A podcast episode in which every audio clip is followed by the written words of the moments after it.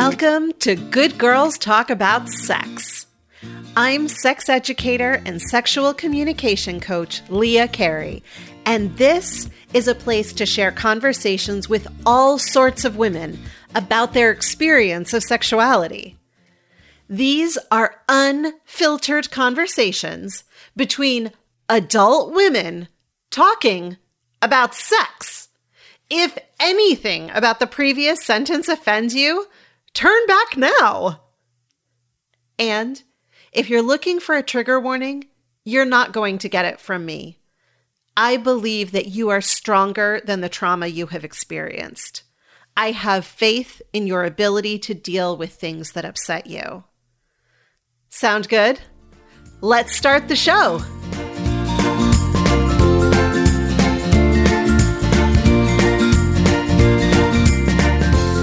Hey, friends. Today, for the very first time, I've invited a guest on to answer a listener question. And you've actually met her before. Her name is Dr. Evelyn Dacker, and she told us her story in episode eight of the podcast, My Sex Education Came from Judy Blume. And she's also the creator of the STARS method, which you heard about in episode 76. Can we make out now? So here's my conversation with Eveline about post sex UTIs and other infections. So, friends, I just got this question from a podcast listener, and it's something I have absolutely no expertise in. So I've brought in for our the very first time we've got a guest expert here to answer. Uh, Dr. Eveline Dacker is a board certified integrative and holistic family physician who specializes in sexual health and consent. She has a unique approach to wellness because she incorporates pleasure as an important aspect for healing trauma and illness, and you know that I'm on board with that. She was also the executive director of Sex Positive Portland from 2018 to 2020, which is how I came to know her and love her. Eveline, welcome. Thank you so much for joining me. Oh, thank you for asking me. I'm so pleased to have you here. And um, so I'm just going to pass on to you the question that I've been asked that I cannot answer um, because it has to do with physical sexual health. So here we go. Is there any chance you can address why women get constant infections after sex? I have two friends who've said this. The doctor just gives macrobid and says, take one before and after sex. So I'm supposed to just take an antibiotic for the rest of our life? What the hell? So Eveline, oh. what the oh. hell? Oh. yeah, so that that question is not very clear and at the same time, I know exactly what she's talking about because of the antibiotics she's given. So let's go back and talk a little bit about infections and anatomy. So, our vaginal canal sits right in between our anus and our urethra. So if you think of like a tunnel, on top of the tunnel is the urethra, which goes to the bladder, and below it is the anus. And what infection she's talking about specifically is a urinary tract infection. That some women do get chronic UTIs, urinary tract infections, from intercourse. And this can be anatomical as well as just transmission of bacteria from all those areas. The number one bacteria that we find when women have these recurrent urinary tract infections is E. coli. And E. coli is found in your GI tract, so in your rectal rectum. So sometimes what happens is through any intercourse or any insertion of uh, fingers or a dildo into the vaginal canal creates enough friction where the bacteria migrates and it could migrate through actually the vagina into the urethra and cause a cystitis. And this is why a lot of times we, you hear people say pee before and after sex uh-huh. pee before and after inserting anything in your vagina, and pee before and after masturbation, especially if you're using your hand and kind of, you know, going all around that area. Because there is bacteria that could be transferred into from one area to another. So it's not just like if you take a dildo and insert it into your anus and then without washing it insert it somewhere else it's actually that the bacteria is migrating on its own Yes, okay. just through the friction and what you're doing. So, you know, it is a really good idea to make sure your bladder is empty so there's no urine sitting in that in the in the ureters and the urethra and the bladder so that so that it doesn't migrate and go into deeper into the the bladder or deeper into the kidneys is where we get concerned about. And right now i'm just speaking about urinary tract infections. The other reason that some women get urinary tract infections is as they age the vaginal tissue becomes thinner and less elastic so when like postmenopausal women tend to have more recurrent urinary tract infections because the, because the vaginal tissue gets thinner. And this is a reason sometimes we give hormones or tell it to use a lubricant. Um, even a non-hormonal lubricant just to keep that area moist when even when you're not having sex hmm. so this is also a reason to wipe from front to back and not back to front. For women who are just anatomically get more urinary tract infections, there's other things you could do other than just peeing and taking antibiotics. My favorite way, taking something called D-mannose. D slash mannose, M A N N O S E. And it's actually a carbohydrate, a sugar that lines the your urethra and actually prevents the bacteria from migrating or just get it's like xylitol that you use in your upper respiratory it kind of prevents the bacteria from from taking hold and becoming infect and creating infection so i usually my patients who've had a lot of recurrent UTIs. I say take D-mannose like three times a day when you have sex. Also probiotics there's um there's actually a brand out there that's just for vaginal and for women. You could even just use like a women's probiotic and put it in your vagina to keep your to keep your microbiome healthy as well. Oh wow. Yeah so that that's so for for chronic recurrent urinary tract infections really urination hygiene D-mannose and and if you're of a certain age or your hormones are low, you're on birth control pills and your hormones might be a little bit lower, then going, you know, using some extra lubricant or a hormone product in your vagina is is some of the options. But there's other kinds of infections that we get and other kinds of things and, and they fall into a term called vaginitises now these are different than sexually transmitted what we classify as sexually transmitted infections, even though some of these vaginitis occur through sexual intercourse. And when I, I talk about sexual intercourse, I do not mean just a penis in a vagina. I mean anything in a vagina. So I'm just using these medical terms because they're what's in my brain.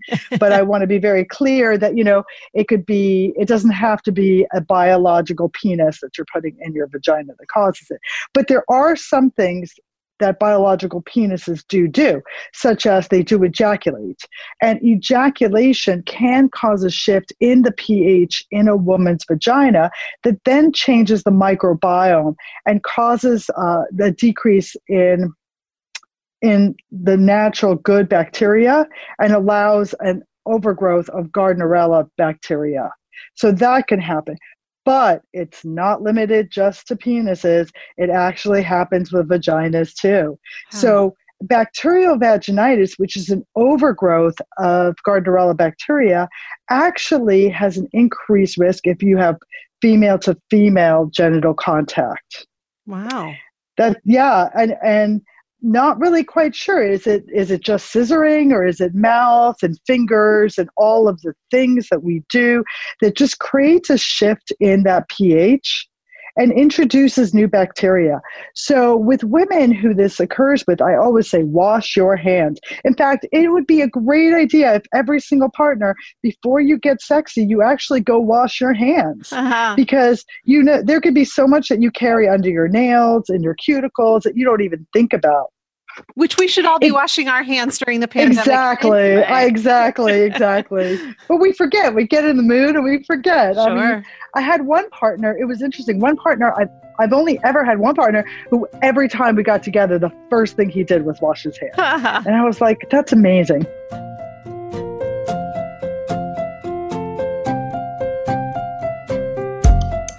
Are you aching to explore new vistas of your sexuality? Do you hear me talk about concepts on this show and think it makes sense, but I need help applying it to my situation? That's where personalized sex and intimacy coaching comes in. When you work with me, I promise to help you feel safe exploring your sexuality. Together, we'll look at your needs and desires without judgment and help you figure out how to fulfill them. There's no single answer that's right for everyone, so I'm going to help you discover what's right for you. And we'll go at your pace. That's the pace that respects your emotional needs, your boundaries, and your nervous system.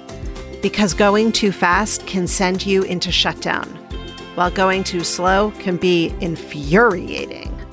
The goal is to find what's right for you.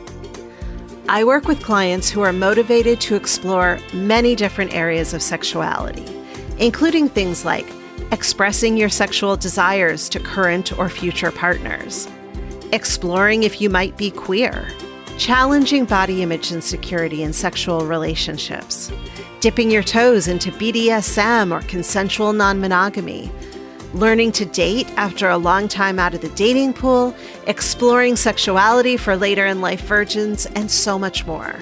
I want you to have a deeply fulfilling, intimate life, and together we can help you get there. For more information and to schedule your free, no obligation discovery call, visit leahcarey.com forward slash coaching. That's leahcarey.com forward slash coaching.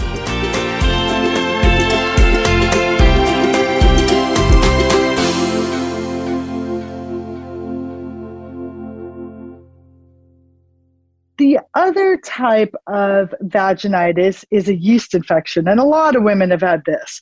I think yeast infections are caused a lot by our diet, and sometimes if we have too much sugar or carbohydrates, because yeast love to, that's what they live on. That's why when you make bread, you put some sugar in the yeast, it makes it grow. So, a yeast infection, some women, again, it has to do with their pH, it has to do with their microbiome, taking a good probiotic putting a good uh, doing like a little insertion of yogurt, like plain without sugar yogurt, can help prevent uh, uh, yeast infections in, in the vagina as well. You would do that as a preventive measure? Mm, if you're somebody who has who gets this a lot, huh. I would say try that. Uh, also, somebody who gets this a lot, I would say take a women's probiotic. And then if you feel off, put it in your vagina as well. Mm-hmm. Another treatment for bacterial vaginosis is to use boric acid. Boric acid, we know it's not borax. Boric acid is used as an ant killer. And you could find it on Amazon. You could find suppositories of, of it on Amazon. And it just helps change our pH. It acidifies our pH. So it also helps women who get recurrent bacterial vaginosis and they want to prevent it or they get one and they don't want to go on antibiotics and they just use this boric acid i say once at night for seven days. Boric acid when I was, I think I was in college when I started getting really severe yeast infections uh, mm-hmm. recurrently, and boric acid was a complete game changer for me. Thank goodness yeah. I had yeah. a physician at the time who knew about some alternative stuff instead That's of amazing. sending me to the, you know, to the um, pharmacy to get whatever that that stuff is that you insert. Yeah, and, and, you know, boric acid is great if you have if this if your vaginitis actually is a bacterial vaginosis or, or a yeast infection. For yeast infections, too, when I have a patient who comes in with yeast, recurrent yeast infections, the first thing I say, stop gluten. Because if they stop gluten, they usually actually stop a lot of carbohydrates, mm-hmm. and that helps. Because if I tell people go off of sugar, that's so overwhelming. It's hard. I mean, going off of gluten is hard enough, but just going off of gluten can reduce your sugar intake enough that it might help you not getting recurrent candidiasis. Fascinating. So, coming back to the original questioner, she was saying that the doctor suggested taking macrobid before and after sex. Is that a common suggestion by doctors who don't know as much about female sexual health? Uh, it is. So, if you have recurrent UTIs from sex, the usual treatment is to take an antibiotic after sex. Huh.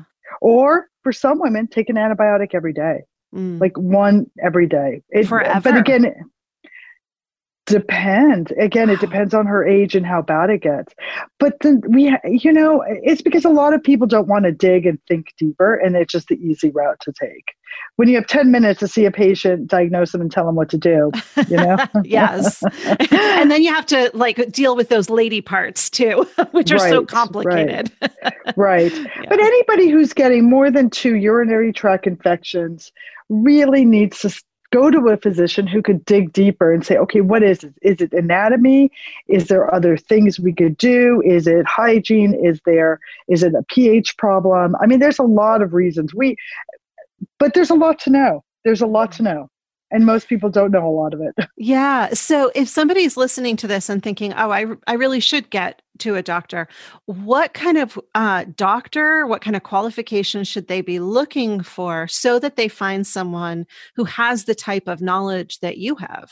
I, you know, if you know a naturopath, go see a naturopath. Okay, great. I, am a medical doctor. I have an MD degree. I also am a family physician. I'm not, people think often that I'm a GYN because I do sexual health, but actually, a family physician has so much greater breadth of knowledge. A naturopath, because they know they have a bigger toolbox and they're not going to jump to medicine and they're going to listen to you better.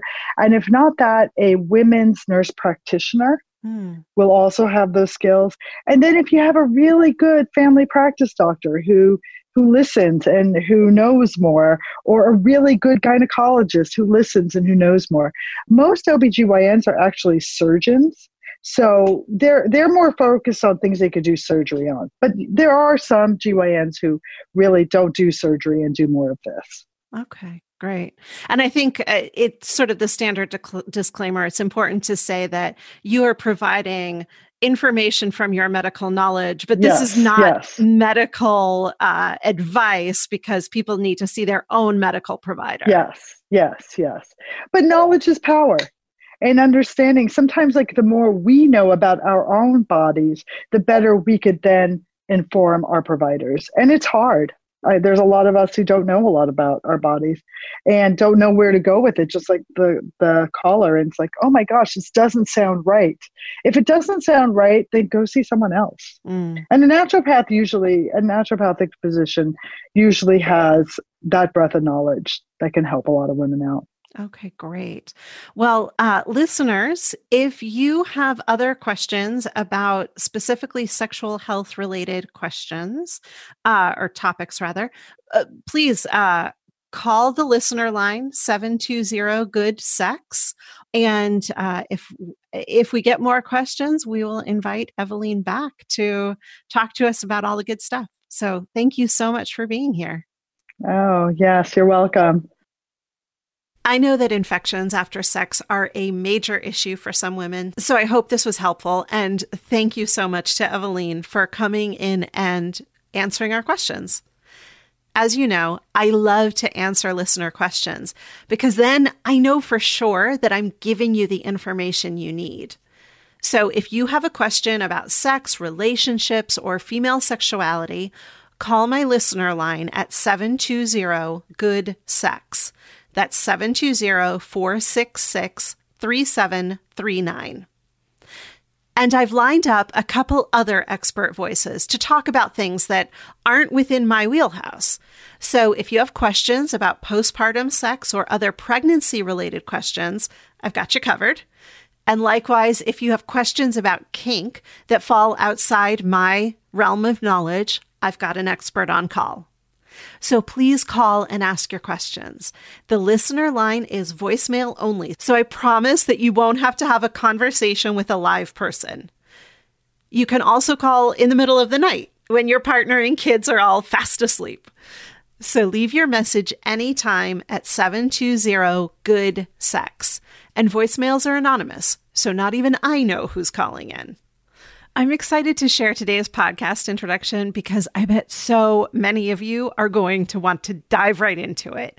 I mean, it has to do with wine. I met Jessica Yanez in an online work session for female podcasters, and as soon as I heard the name of her show, I was intrigued. It's called Wine and Chisme, And I'm going to let her explain exactly what that means in this intro from her very first episode. Hola, hola, mi gente. My name is Jessica Yanez, and you are listening to the very first episode of the Wine and Chisme podcast. You see, I am a wine lover, but I also love cheese. I am a self professed cheeseaholic. And if you're a friend of mine, there is a high likelihood that you've been to one of my wine and cheese nights. So when friends get together and gather for with wine and cheese, we chisme. And chisme is a Spanish word for gossip. The things that we're willing to share with each other to get to know each other better. So that's what I mean when I say the wine and chisme. Every week, we will be featuring a different type of wine based on the preference of the guest. I like what I like. I am not particular in regards to price point, but we will make sure to share that with you and share the photos and the names so you can enjoy a glass along with us. Uh, so you can, and if you want to sit down with the same wine that we're drinking, hey, awesome. So for tonight on this solo show, I am drinking a Bodega Norton, that is the brand, and it is a Coleccion Malbec 2019. Now, if you're unaware, Malbec is an Argentinian wine, and this one is very smooth. I've already taken a couple of sips, and if you can believe it or not, I got this wine at Trader Joe's for $5.99. So that show is Wine and Chisme with Jessica Yanez, and I hope you enjoy sharing a glass of wine and some great gossip. That's it for today. If you're enjoying the show, please take a moment to leave a five star rating and review on Apple Podcasts. Or if you're using another podcast app, go to ratethispodcast.com forward slash good girls. And remember, there's a treasure trove of audio extras available for free at Patreon. Go to patreon.com forward slash good girls talk about sex. While listening to those extras is free, producing this show is not. If my work is meaningful to you, and you have a few dollars to support it each month, I will gratefully accept your patronage at Patreon. I donate 10% of all Patreon proceeds to ARC Southeast, an organization that supports women in the Southeast United States to access reproductive services that are increasingly difficult to obtain. Find out more and become a community member at patreon.com forward slash good girls talk about sex. Show notes and transcripts for this episode are at goodgirlstalk.com. Follow me on Instagram, Twitter, and YouTube at Good Girls Talk for more sex positive content. If you have a question or comment about anything you've heard on the show, call and leave a message at 720 Good Sex. Good Girls Talk About Sex is produced by me, Leah Carey, and edited by Gretchen Kilby. I have additional administrative support from Lara O'Connor and Maria Franco. Transcripts are produced by Jan Osiello. Before we go, I want to remind you that the things you may have heard about your sexuality aren't true. You are worthy. You are desirable. You are not broken. As your sex and intimacy coach, I will guide you in embracing the sexuality that is innately yours, no matter what it looks like. To set up your free discovery call, go to leahcarey.com forward slash coaching. Until next time, here's to your better sex life.